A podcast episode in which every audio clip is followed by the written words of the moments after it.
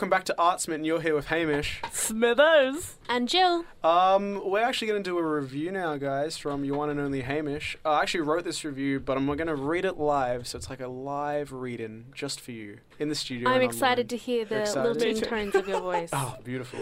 So this is a review of Todd in Venice, which is currently on, as mentioned before, at La Mama. You can catch the final two performances today uh, if you get over there quick. I think you should give it a go. It's an alright play. My review might be a bit harsher than the way I talk about it now, but everything should be taken with a grain of salt, and your own experiences matter more than my review. So let's get this underway. I'm scared now. Um, I'm just going to read this. so here we go. So, our theatre has been my thing for a few years now, easily been my best subject in high school alongside media.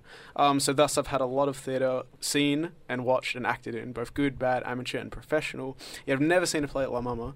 Um, so Todd in Venice is a Midsumma sh- festival show which is on display at La Mama uh, from February 1st to the 5th. It's written by Sofia Chapman, a musician and writer who has previously had two plays on at La Mama. Um, so Todd in Venice details Angus Kermode and Michael Bark's travel to Italy, uh, where they come across the peculiar Todd Ash. And Chapman's story can be best described as a look into human emotion, sexuality, discovery, and lust or love.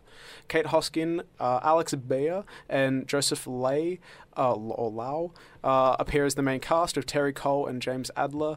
Uh, supporting as Guido and the Doge of Venice, respectively. There is a meme relation to that. He's the dog of Venice, the Doge, D O D D O G E. Oh, So, like Doge. Yeah, but they As pronounce in, it Doge. And there is a meme reference in the play, so watch out for that. So each character within the play uh, are very separate to each other, meaning very different personalities clash on stage. Uh, Agnes is a very direct woman, however, consistently changes her mind and decisions on things. She worries about money for one second before throwing it out for wine in another.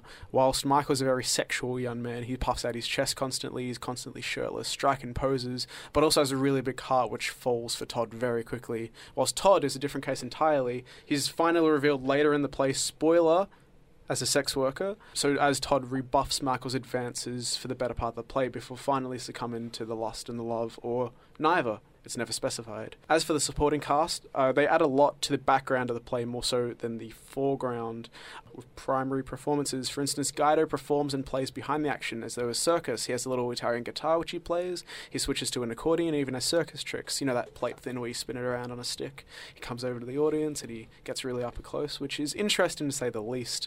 Um, his performances are obviously used to enhance the idea of being in Italy. However, for a lot of the time, it's almost unnecessary. Acting is more of a distraction than an accompaniment.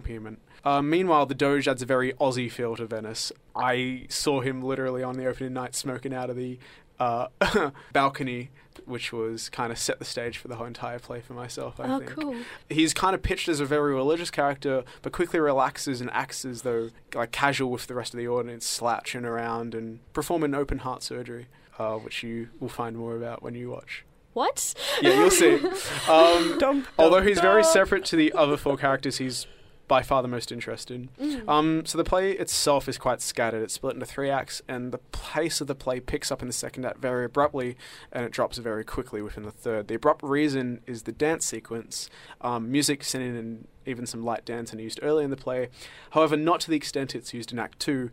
Before it came on, I noticed that Lay and Hosking uh, on the um, brief paper that you get before the play, it mentioned that they do choreography, and I didn't really know what that meant, but my understanding changed very quickly, as though a Bollywood dance film suddenly took place on stage as Agnes, Todd, and Michael suddenly began prancing around and dancing, sticking together right tightly as they grinded, twerked, pouted in front of the small 20 person audience. It's fascinating to say the least.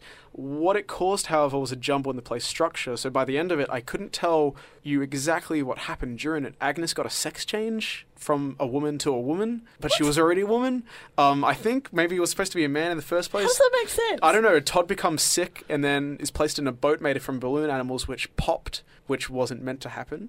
Oh no. Um, yep, which was quite amusing. And Oh, no. Michael held him in the arms as the lights lowered on the play. So I guess my biggest gripe with the play is that it has a lack of significant plot, which means that although some of the scenes were interesting, as with the acting, I didn't really know why they were there or shown in the first place, as they didn't kind of jumble together to make a kind of significant timeline.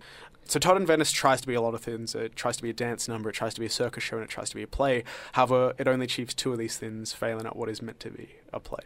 So with the timeline thing, I just have a question. Do you think that was intentional? It Do could you have been think they wanted to like intentionally sort of destabilize the sense of time? Yeah, maybe I'm just way too critical on small plays. no, I like think you're right. How do you go from being a woman to a woman like you're a woman? It's quite- No, a but it might have been a metaphor. They changed names like, and all that, so like, it, I think it is a metaphor. Like Todd in Venice is based on Death in Venice. Like Todd's uh, the I'm pretty sure that's what it. Todd is the uh, translation of death. Like they discussed that in the play. Okay. Um, but the thing was, I didn't know who died in the end. Like, it's suggested that Agnes dies, but it's also suggested that Todd gets sick in the final act, and he almost seems like he's dead. But I couldn't tell you because I comes didn't to them understand. all. Death comes to them all.